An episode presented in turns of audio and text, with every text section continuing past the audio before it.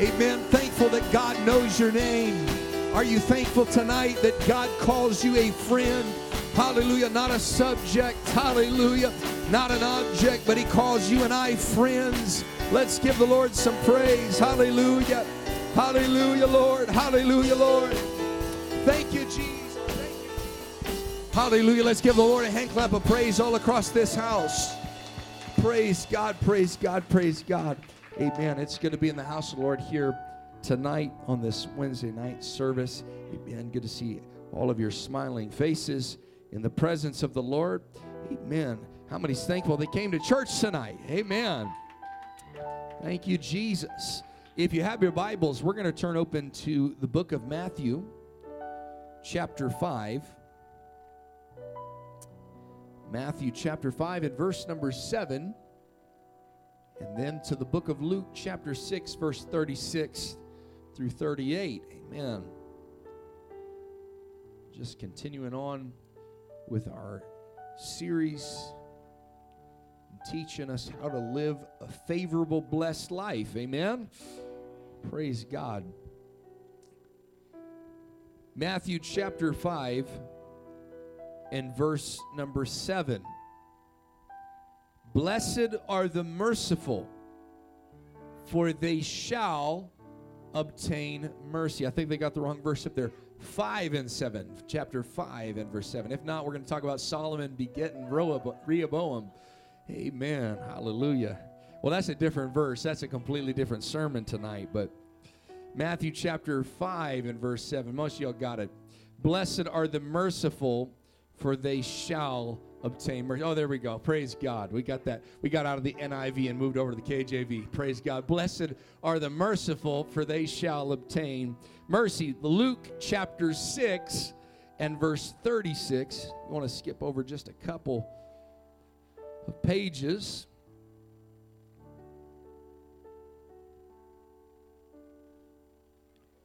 Luke chapter 6, verse 36.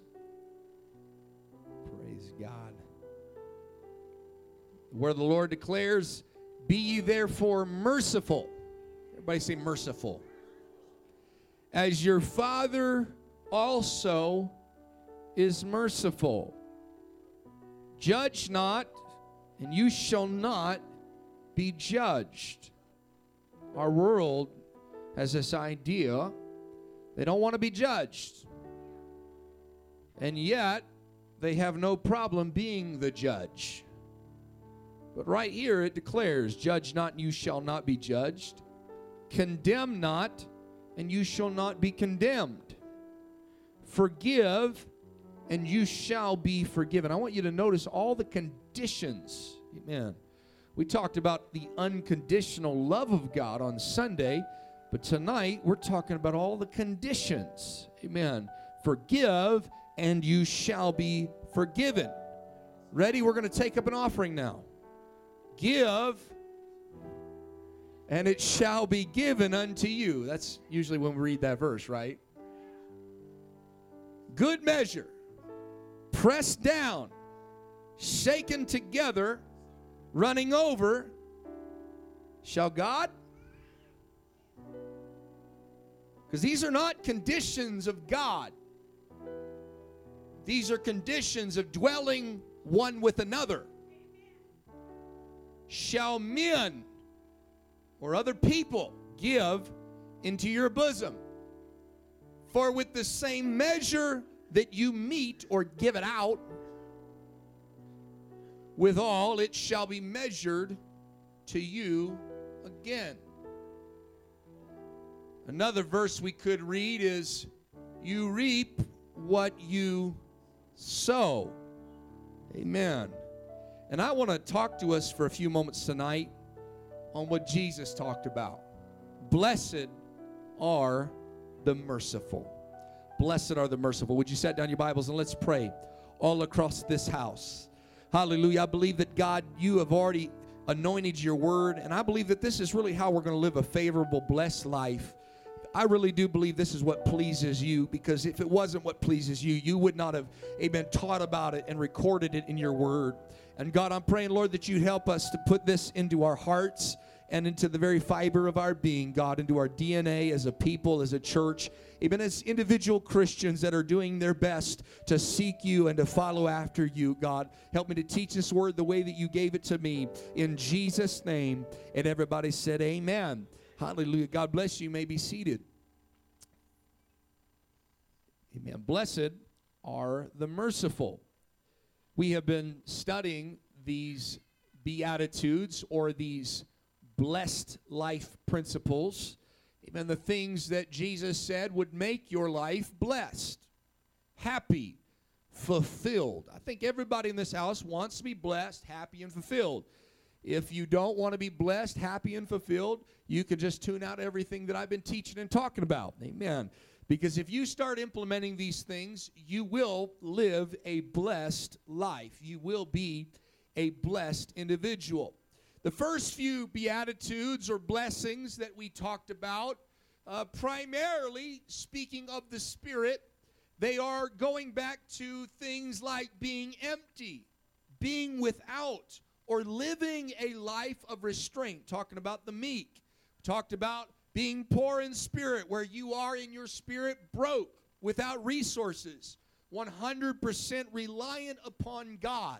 This is a, a space of emptiness. We talked about being those that mourn in their spirit, that feeling of loss or missing someone, that consistent sensitivity towards God that you are now, as if you are now mourning something or lacking something. We talked about being meek, which again is not a weakness, but it is having this power inside of yourself, but but having to restrain it so that you could be a blessed individual. There is, amen, an emptiness, if you will, of enacting this force and enacting this power. And then last week we talked about those that are insatiable, those that hunger and thirst after righteousness, for they shall be filled. Amen. These are all about being empty, being without, living inside of restraints. But the next three that we're going to talk about in our lessons, amen, are talking about being full. Amen. It seems contradictory because he's telling us to be empty of all of these things. And now he's going to tell us that we need to be full of some things. Amen. I've talked about it before, but it is not enough for you and I to just get out of hell. We got to get into heaven too. Praise God. We can't just get sin out of our heart. We've got to get righteousness put down into our heart. We can't just get all of the bad things out of us, but we've got to allow God to add some things into our spirit. Amen. To, pre- pre- to prepare some things and put them down into our soul. We've got to be full of some things too. Amen. We are not apostolic Amish where we just talk about what we're against. We also talk about what we're for. Amen. Hallelujah. These these next few things are things that we should have as abounding characteristics. Tonight I'm going to spend my time focusing on being full of mercy. Mercy full. Amen. What is mercy? A lot of us have ideas about what mercy is. Amen. We uh, we typically take life as we have perceived it or have we how, how we have felt it and that's how we define things out. But in essence, mercy is the compassion and the kindness shown to someone whom it is in one's power to punish or to harm. It's not necessarily somebody that deserves it. Praise God. Amen. Mercy is shown to somebody that you've got power over. Mercy is also an act meant to relieve somebody of their suffering because you are again like the meek. You are in a place of power. Amen. Mercy is forbearance. Forbearance simply means patient self control, restraint, or tolerance.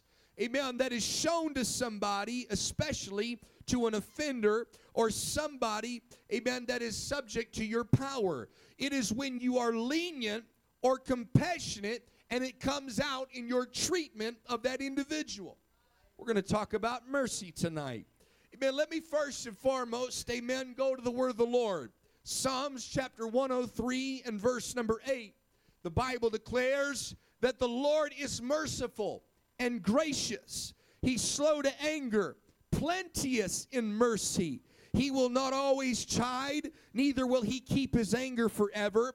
He has not dealt with us after our sins, and He has not rewarded us according to our iniquities. Is there anybody that's thankful that that's the kind of God that you serve?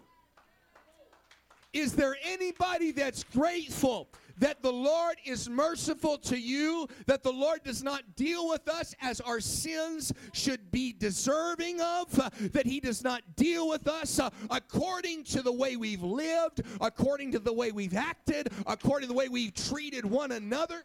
I think we ought to give God praise for His mercy. Hallelujah. It is over 40 times in the Bible that it declares that the Lord's mercy endures forever.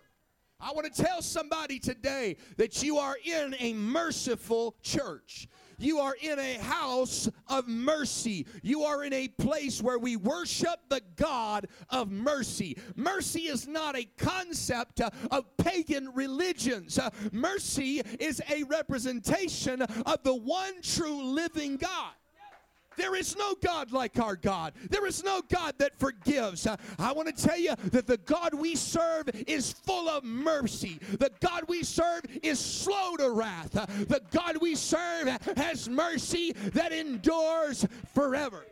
I think we ought to give God praise your sins do not endure forever. Your mistakes do not endure forever. His mercy endures forever. His mercy endures from generation to generation.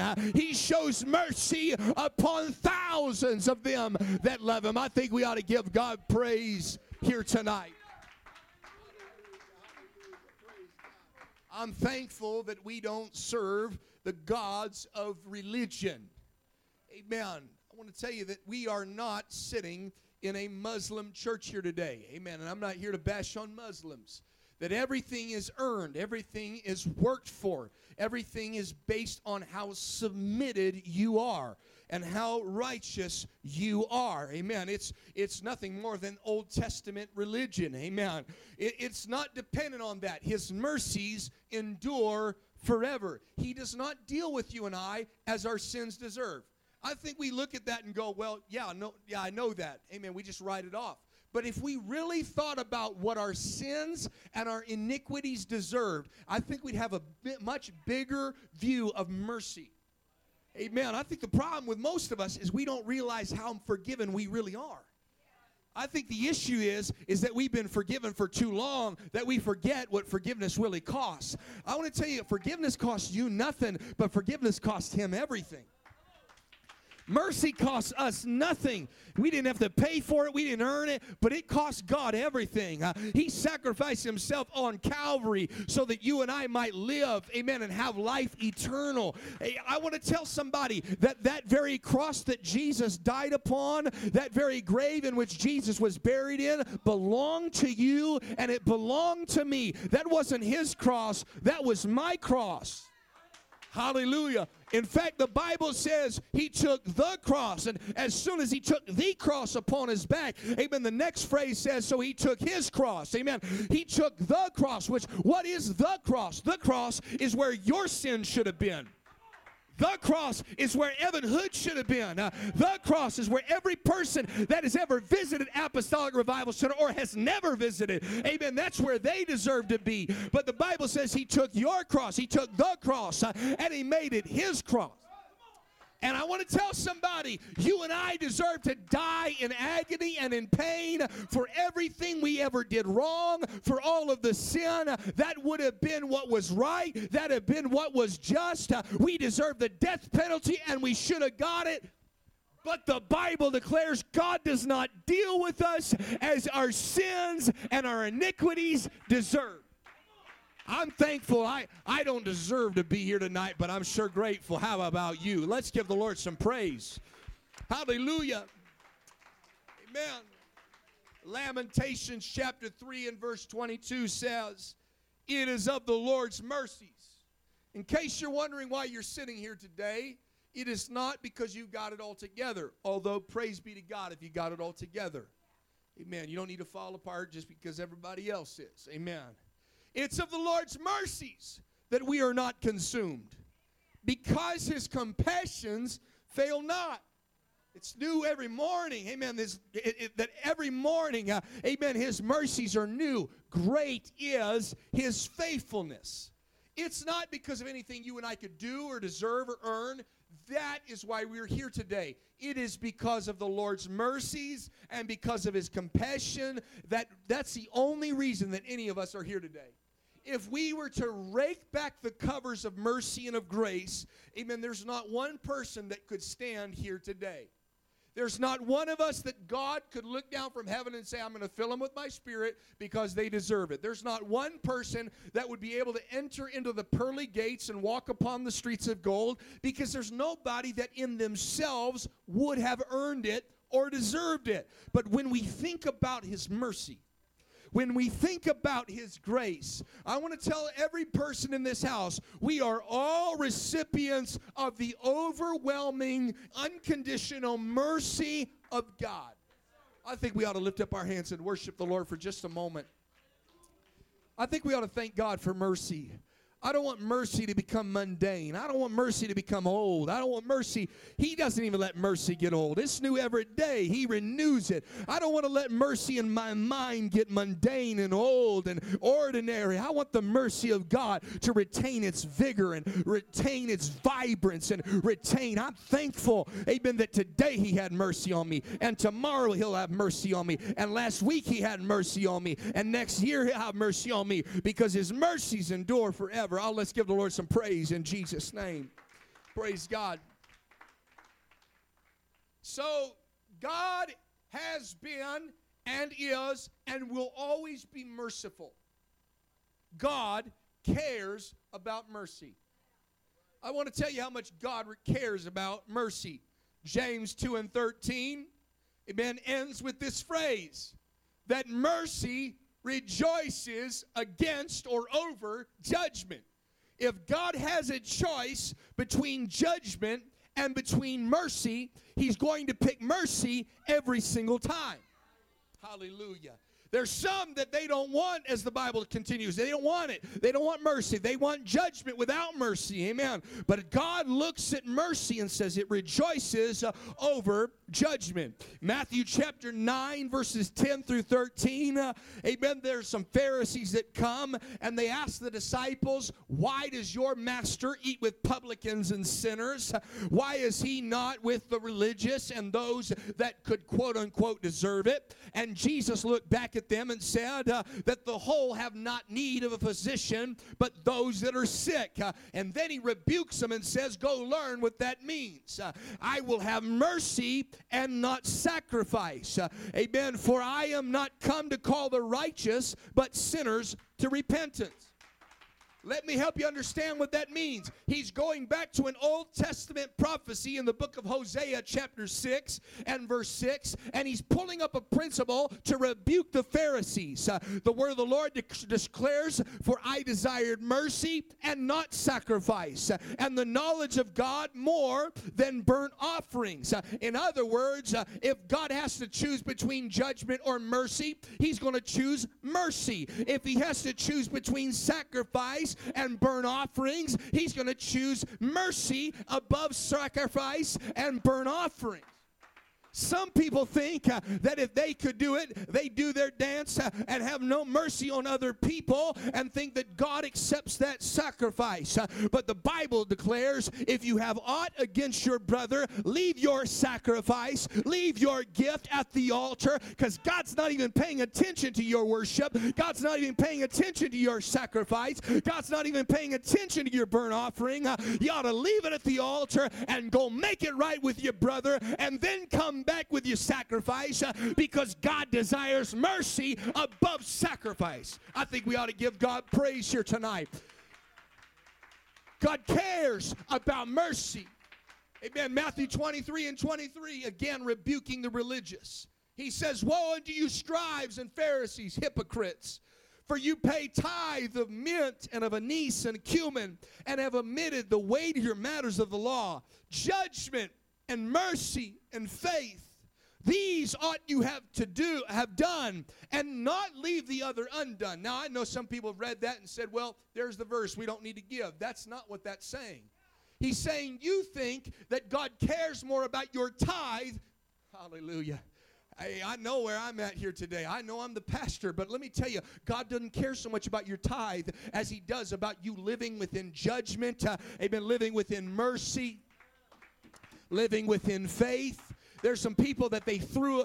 I want to just say this, amen. This is not, amen, in my notes, uh, but there's some people I, that, that think that as long as they have sent money to the kingdom of God or to the church, whether it be here or somebody online, that God's pleased with them. Uh, but I want to tell you, if you are rejecting the weightier matters of the law, you might as well keep your money. You might as well keep your offering because God says, No, uh, I'm not interested in only receiving that. I want there to be justice.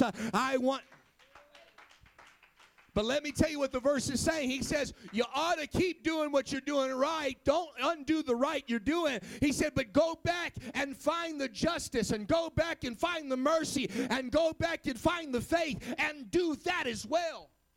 Hallelujah. If God had to choose between judgment and mercy, He would choose mercy every time. If God had to choose, not that there is a choice between it, but if God had to choose between, amen, mercy and sacrifice, He would choose mercy every time. If God had to choose between your worship and your giving, amen, God would choose mercy every single time because God cares about mercy. Oh, somebody ought to give God praise in Jesus' name. He said, Do both. He said, You ought to do the one you've been doing and not leave the other undone. If you're going to be so minute, they were going into the, the spice cabinet to pay tithes on their spices. Amen. I, I don't I haven't met anybody that's done that yet. Praise God. They go in and they find 10% of the cumin and of the of the cilantro and uh, the coriander. They've not done that yet, but they were doing that. Amen. They were weighing everything out and they were making sure it was all in order. Amen. They had everything filled out on the tithing envelope. Uh, and yet, when it came to being merciful to their brother or to their sister, there was no mercy. And God said, You should do what you've been doing right, keep doing that, but go back and find justice, find faith, and find mercy, and do that as well. Praise God. Micah chapter 6 and verse 8. He has showed thee, O man, what is good and what doth the Lord require of thee. Anybody want to know what God requires of you? It's not as complex as we make it. In fact, we have made a metric that is not in the Bible. Amen. We have created, amen, ways to know whether or not we're doing good based on what other people think of us. And that's not a metric in the Bible. The Bible says, Judge not yourself amongst yourselves, for they that do such are not wise. Amen. Don't judge yourself, amen, how you're doing compared to somebody else because, amen, that'll do the opposite of mercy. Amen. You'll look at somebody with a critical eye, and we'll talk about purity at another time. But, amen, you'll look at somebody with an evil eye and you'll think, well, I'm doing better than them. No, that's not what God requires of you and I. I think we go back and just do the basics, we'd be a lot more blessed. We feel a lot more happy. We feel a lot more fulfilled. Amen. If the metric is whether or not you can hit that note, uh, amen, you might fail it every time. If, if the metric is, uh, amen, how good you appear to everybody else, uh, you might miss that metric every time. Uh, but if the metric uh, is that you do justly and you love mercy and you walk humbly with your God, I think that's some somebody uh, that the king and the peasant can do, the pastor and the saint can do. Everybody's got an equal playing field. Uh, we can all do justly, we can all love mercy, and we can all walk humbly with our God. I think we ought to love Him all across this house. Come on. Come on, you want to be blessed tonight? Uh, you just gotta you gotta live justly. Uh, you gotta live according to His word. Uh, you gotta love mercy, uh, and you gotta walk humbly, uh, circumspectly before your God. Somebody lift up your hands and let's pray. Hallelujah, hallelujah. Let's pray. Let's magnify the Lord. Hallelujah. Come on, it's not that complicated living for God. Amen. In fact, it's if we would just go back to the basics, I'm telling you, we'd be a lot more blessed. We'd, we'd be a lot more fulfilled in our walk with God. Uh, it's not how many minutes you did or did not pray today. Uh, amen. It's are you trying your best? Uh, amen. According to the Holy Ghost, to walk in the Spirit, to walk justly. Uh, are you a lover of mercy? Uh, are you always critical of other people? Uh, amen. Are you are you walking humbly before your God, recognizing it's His mercies that are making sure you're not consumed? it's because of His mercies that are new every morning that you got up today. Uh, hallelujah. Let's love him. Praise God. Praise God. Amen. And, and I, I just, it's on my heart because I think in Pentecost we start looking around. We see the metric of, of Pentecost via social media and other people. Amen. What are they up to? How are they doing? And we find out and we think that's the metric of success. But that's that's not the metric of success. The car you drive is not the metric of success. The house you live in or don't live in is not the metric of success. How are you walking with God? And how are you walking with your brother? Come on, somebody. The cross was not just vertical, getting you right with God. It was horizontal too. It gets you right with your brother. Amen. I want to tell you, the Holy Ghost won't just cause you to speak in tongues, it'll cause you to apologize, it'll cause you to forgive. Uh, amen. You won't just shout at church, you'll also say, you know what? I've been a little critical of that individual. I want to love mercy. Luke chapter 6 and verse 36, we read that in our opening today. Be ye therefore merciful as your Father also is merciful. Judge not, and you shall not be judged. Condemn not, and you shall not be condemned. Forgive, and you shall be forgiven. Give, and it shall be given unto you. Good measure, pressed down, shaken together, running over, shall men give into your bosom. For with the same measure that you meet withal, it shall be measured to you again. Amen. As I've said at the opening, we often hear this quoted when we are taking up an offering. The concept of giving is still in the text. Amen. It's still one of the categories in which is listed. Give, and it shall be given. But give can relate to anything that you give out, or as we would say, anything you dish out. Amen. If you dish it out, it's going to be dished back to you. If you give it out, it's going to be given back to you. If you, there's some people they dish out money or they give money, uh, amen. And you better believe it. Uh, a giver will be blessed, and that's coming back to them. Uh, pressed down, shaken together, running over. Shall other people give into your bosom? But there's other people that give out judgment and condemnation and criticism. Uh, and you better believe uh, in the moment you least expect it to come back and hit you, uh, what you have sown, you will also reap. And you'll be thinking, it's unfair, it's unfair, it's unfair. But I want to tell you, the same measure you mete out, it shall be measured again to you. But it doesn't come back exactly as you dished it out. it is pressed down, shaken together, running over. Shall other people give back to you what you have given to them? I know we shout about it when it comes to money. Amen. That if you give, it's coming back. Amen. Multiplied. It's coming back exponentially. But what happens if you're an individual that's giving out criticism and judgment, and then a couple months down the road, couple years down the road, amen, it just seems like nonstop criticism and nonstop judgment and nonstop hatred and nonstop negativity. I want to tell you what's happening. you are living out the Bible. But what would happen if you are a giver of mercy? Oh, I think we ought to love him. What would happen if you were, as much as you are critical, you were merciful? I'm going to tell you, you can live out the Bible as well. You can live out the Bible. And if you give mercy, you're not just giving back the mercy that you gave out, it's going to come back to you, pressed down, shaken together. Let me help somebody understand what that means.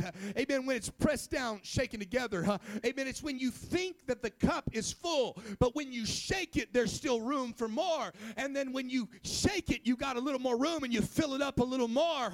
Amen. And, and then it's pressed down so that if there wasn't room enough, there's now room for more. This goes for everything from giving. This goes to judgment. This goes to criticism. But it also goes to beautiful things like love and like mercy that if you give out love and you give out mercy, it may not feel like it in the moment because there has yet to be a, shaking. It has yet to come back to you because right now it's being pressed down. But eventually, amen, you're going to get an exponential amount of love, an exponential amount of mercy, an exponential amount of goodness, an exponential amount of grace. and it's not coming from heaven, it's coming from somebody just like like you. Oh, I think we ought to love him. It's coming from somebody uh, that you least expect it uh, because you were merciful over here. Somebody else uh, is going to be merciful over here when you need it the most. Oh, let's love him all across this house. Come on, let's let's let's love Jesus. Let's love Jesus. Come on. You're going to receive it with interest. You're going to receive it with some capital gains. You're going to receive it, and more is coming back than that which you gave out. It's a great investment. Be merciful. It's a great investment. Be loving. It's a great investment. Be kind. It's a great investment. Oh, somebody love him. Hallelujah. Thank you, Jesus. Oh, God. Hallelujah. Hallelujah. Hallelujah. You know why most people don't invest in mercy? Because it doesn't come back right away. Amen. This is why most people live under the Old Testament law, what I'd call the bronze rule an eye for an eye, a tooth for a tooth. You took my eye, I'm going to take yours. That's the law of retribution. Do unto others as they have done unto you. That's the world we live in today. Amen. An eye for an eye, somebody said, makes the whole world go blind. You live in that rule where now somebody's done wrong to you. Uh, somebody said that, that revenge is best served cold. Praise God. Uh, there, there's that idea that somehow you're gonna you're gonna feel good when you get revenge. You want to know why we love revenge? Because it feels good.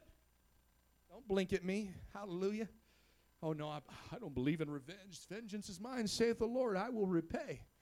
Yep, you think that until you feel like being vengeful. Hallelujah. We're just we're just talking where we're living. Praise God. I'll just speak about where I live and so y'all can think the pastor's unholy. I'm telling you, there's times, man, I would love to get back at some folk. Thankfully, nobody in the house of the Lord. At least not today. No, I'm kidding. Uh, praise God. I'd love to get them back. And let me tell you, you ever had an argument with somebody and then you say a couple things and it feels good to get off your chest. Amen. You know, unfortunately, you can't bring those words back. But let's just talk about it. For the next week, you're in the shower and you're thinking, man, I should have said.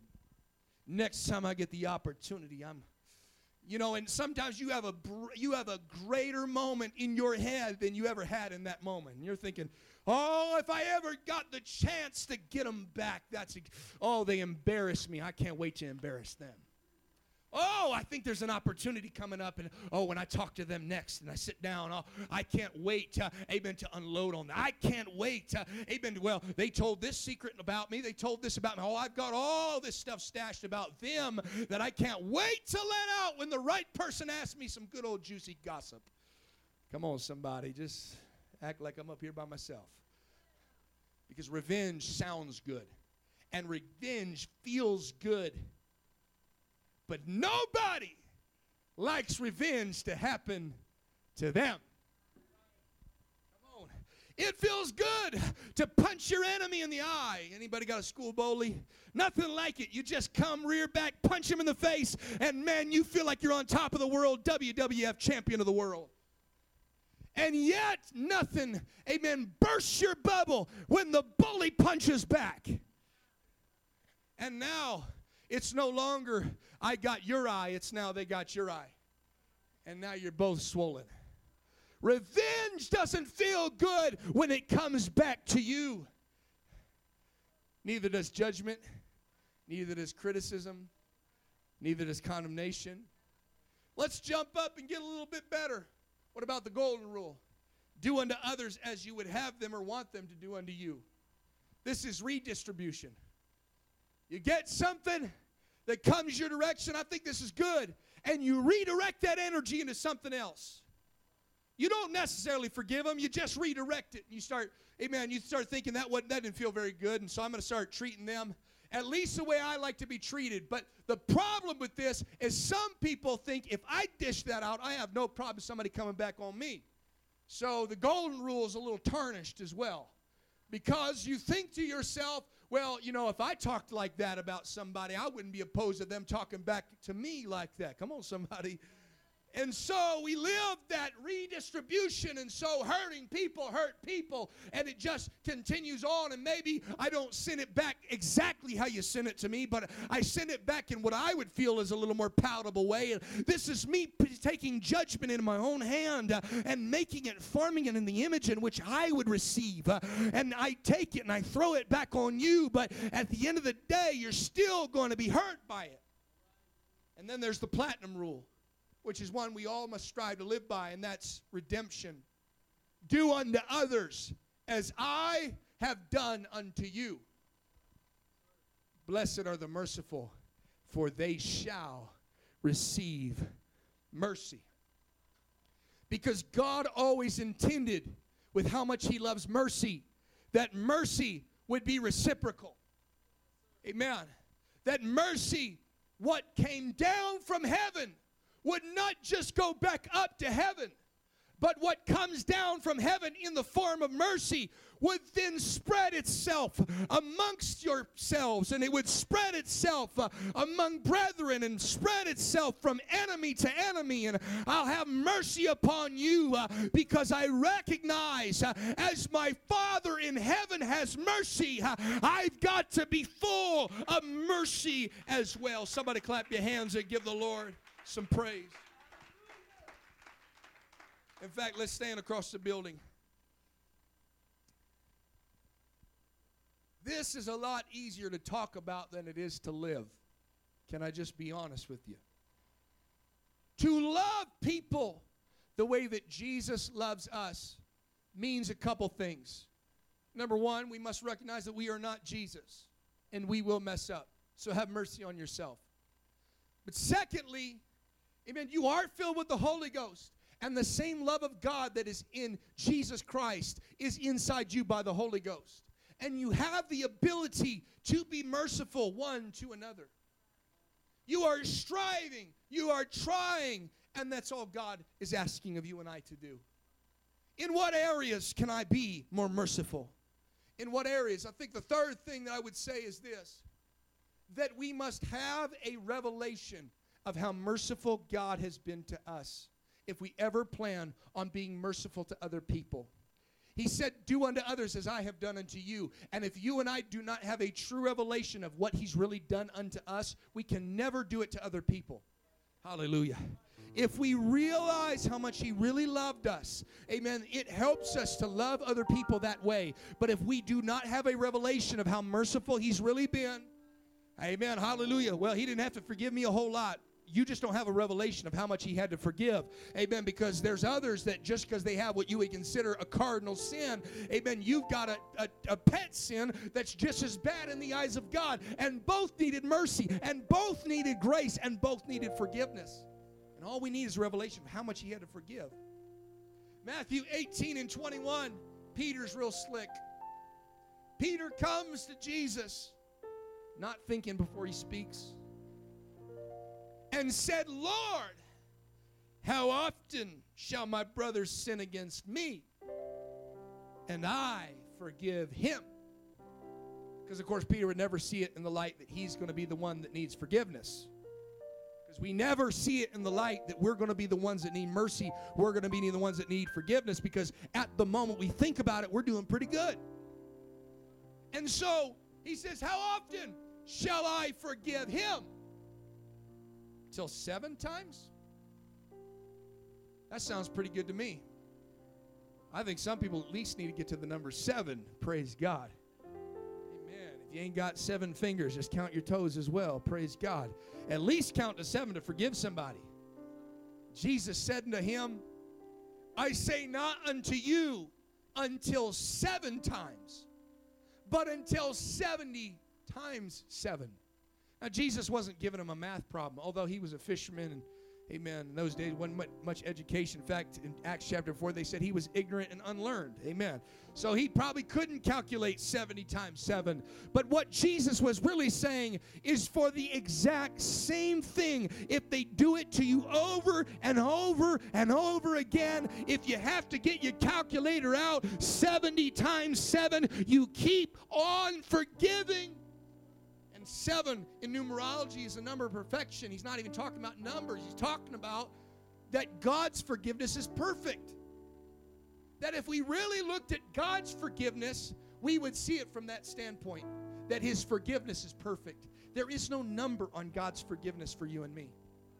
So, therefore, when we have mercy one to another, when we have mercy with our spouse, we have mercy with a brother or sister in the church, when we have mercy with a coworker, when we have mercy with a neighbor, when we have mercy on the person that cuts us off on the way when we're late to this, that, or the other. Amen. When we have mercy on them, we must remember that God's mercies are new every day. His mercy endures forever, that His mercy never fails, and His mercy continues to keep going for you and I.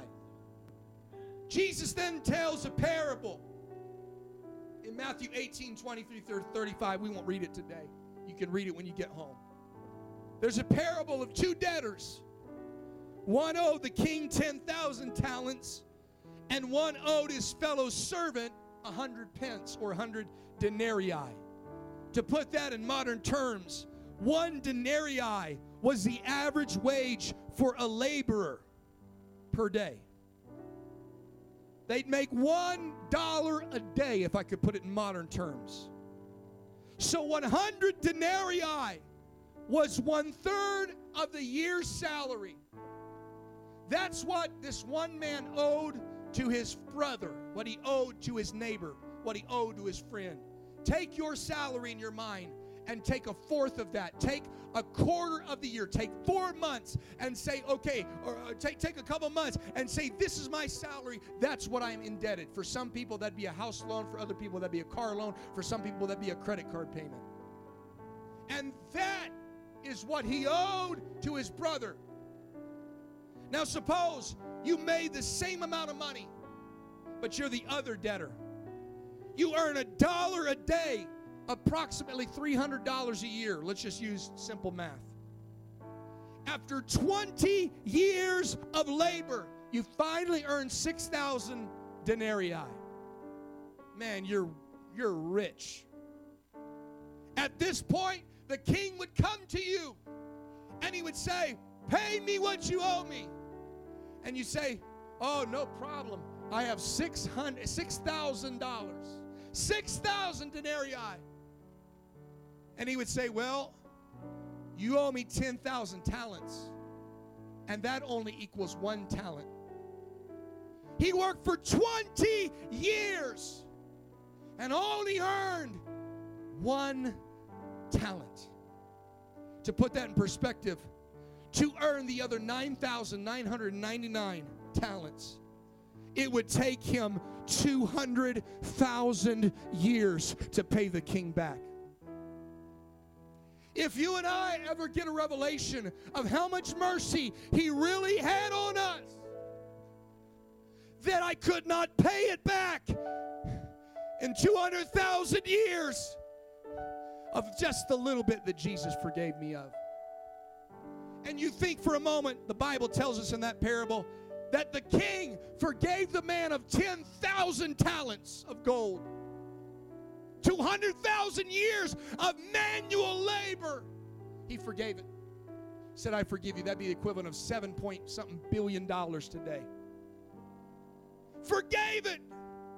There's some folks in the house, you just like your car be paid off. Praise God. You just like your house to be paid off. He forgave so much more than that, more than all of us in this building have. Unless you do have it, praise God, let me know. Jesus' name. Forgives it all. And you think that this man would leave that building, this, and he would go and shout and dance.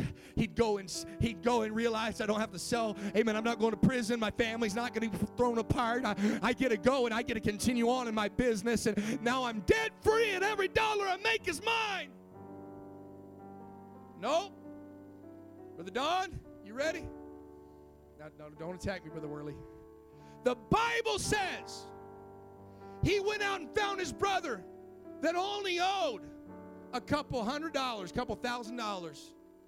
He owes billions. He grabs him by the throat, pins him against the wall, and says, Pay me what you owe me. Forgetting of how much he was forgiven.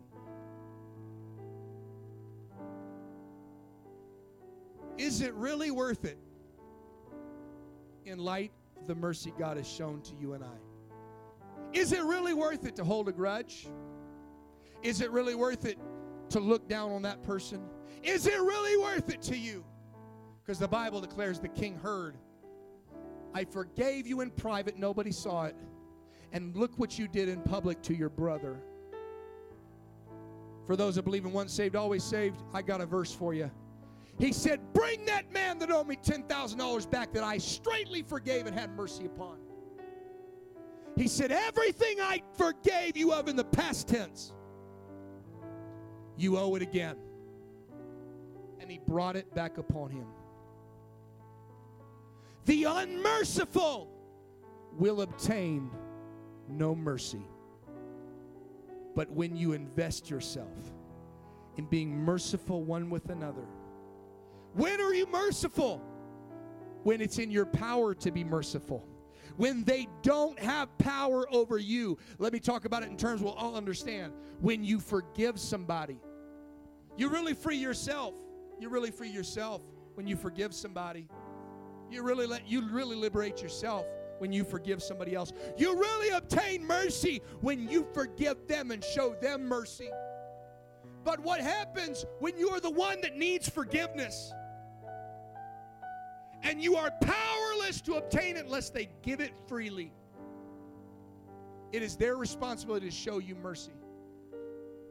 If that person does not show you mercy, they will not obtain mercy. But if they look in that moment and say, This isn't even about you. This isn't even about what you did to me. This isn't about how I was offended. This isn't even about how I was bitter. I'm going to forgive you because it's going to free me. I'm going to have mercy on you so that one day when I need mercy the most, I will obtain mercy. There's some folks in the house of the Lord. When it comes to mercy, it's time to be a little selfish. Praise God. Start forgiving people because it ain't even about them. Start loving people because it ain't even about them.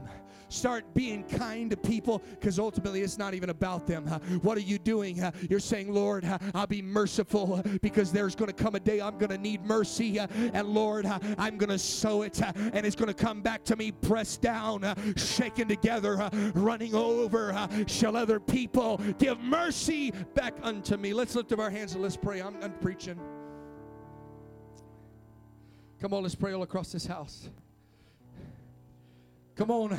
We're the ones that owed, amen, 200,000 years of labor. We're the ones that owed God, uh, amen, a, a, lifetime and then some of labor and of work. Uh, and we couldn't pay it back and we couldn't pay it off. And He straightly forgave us. We're the ones that have obtained mercy from heaven that we could not obtain any other way than that He just chose to have a mercy on us. Uh, how much more should you and I let go of the grudge? How much more should you and I forgive? How much more should you and I forgive and love and have mercy? I want to open up this altar. Would you come down to the front? In this moment, we're having an opportunity to, to obtain mercy from God. But it's not just to obtain it and collect it and collect it and collect it. And so we get so full of mercy, we have more to share. We have mercy to share. To come rescue Lord,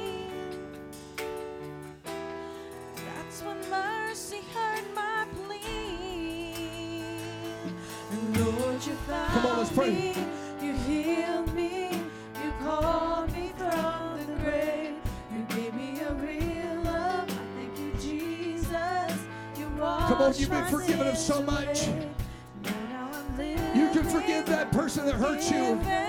You can forgive that person that wronged you. You can have mercy on them. That's what your mercy did for me.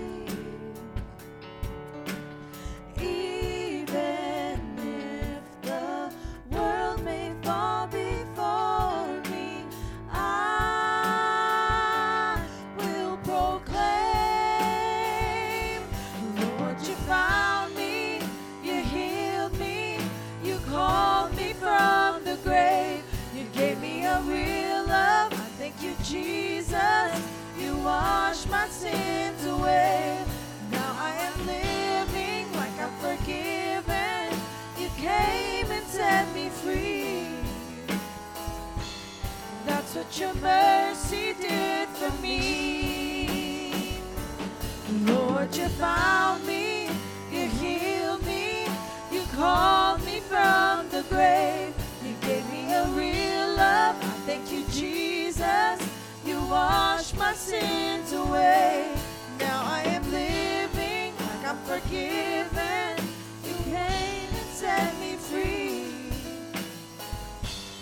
That's what your mercy did for me. Come on, that's it. Let's pray all across this house. Is anybody thankful for the mercy that you have received? He has filled you with mercy, not just so you and I can be reservoirs of mercy for ourselves and ourselves alone, but so that we could be a river of mercy to other people. Hallelujah. We have been filled with mercy so we might fill other people with mercy and fill them with love and fill them with kindness as well. Let's pray.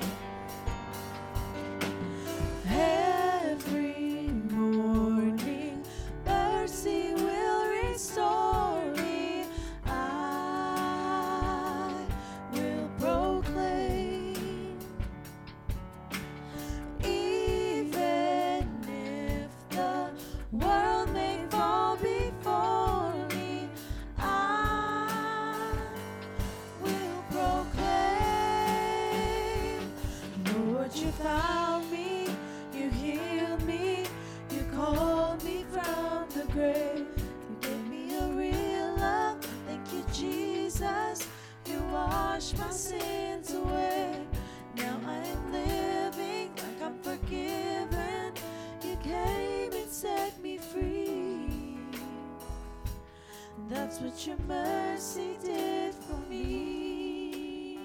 Praise God. Praise God. Read a quote today. It says, Forgiveness or mercy is giving up my right to hurt you back for hurting me. I'm relinquishing my right to revenge. You to notice the beautiful things that come from mercy. In Genesis 39, the Lord, the Bible says, showed mercy unto Joseph with the jailer.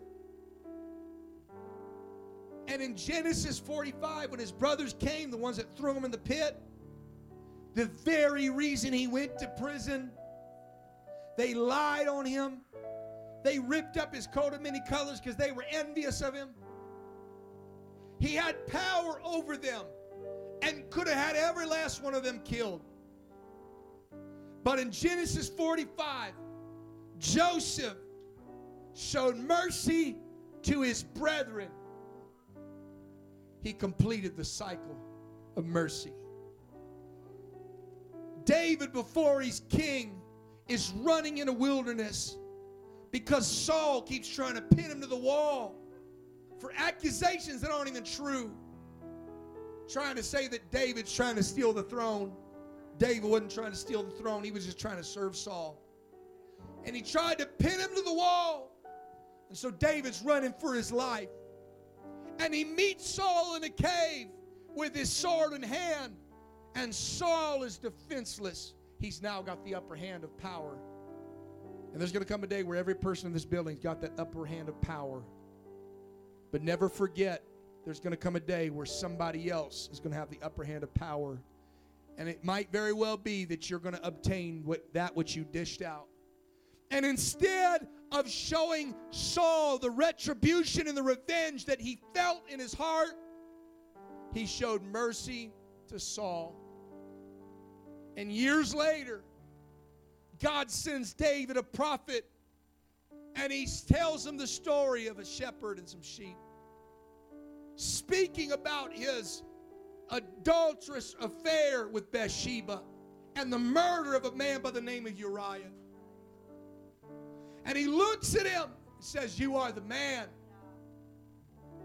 And David's given an opportunity to receive mercy from the Lord. I wonder today if David would have received that mercy if he wouldn't have shown that mercy to Saul. I don't believe he would have. I believe that it was this act of being merciful that caused him to receive mercy. And that's why the Bible later declares that God will give the sure mercies of David. Because mercy is reciprocal, it is a cycle. And God will keep pouring out mercy to you, Brother Jonathan, as long as you will pour it back out. We are to be rivers of mercy, not just reservoirs. We are to be full of mercy. And when somebody wrongs us, what does that look like? There will come a time when somebody's going to do something that you are offended by, you are bitter by. There's going to be some people that are going to cause great hurt. For some people, it's because they got somebody divorced them, somebody committed adultery on them. All, there's some very painful things You're going to have the upper hand. Choose mercy. Choose mercy. Because if you choose mercy, mercy will choose you as well. Lift up your hands and let's pray all across this house. I'm done. Let's pray as God would help us. Father, we love you. We thank you today. We thank you for your word. We thank you for the mercy that you have shown to us. God, in light of the mercy that you've given to us, I, I have no right to hold a grudge against anybody else. Amen. According to the mercy that you have shown to me in my life, I don't even deserve to be up here tonight. Amen, God. And I pray, Lord, help me to be a merciful individual. That when somebody comes to church and God, they fall and they fail, God, help me to remember the times that I fell and I failed, God, that you picked me up and you had mercy upon me, God. Help me to have mercy and grace for my brethren and my sisters, God. I pray, Lord, help me to have mercy upon my neighbor, God. Help me to have mercy upon my enemy, people that maybe have purposely gone to wrong me. I pray, Lord, give us that, that spirit of mercy in Jesus' wonderful name. And everybody said, Amen. Hallelujah. Shake hands, be friendly, love one another. Amen. We will see you. Amen. For the married folk, we'll see you on Friday night. Praise God. In Jesus' name. God bless you.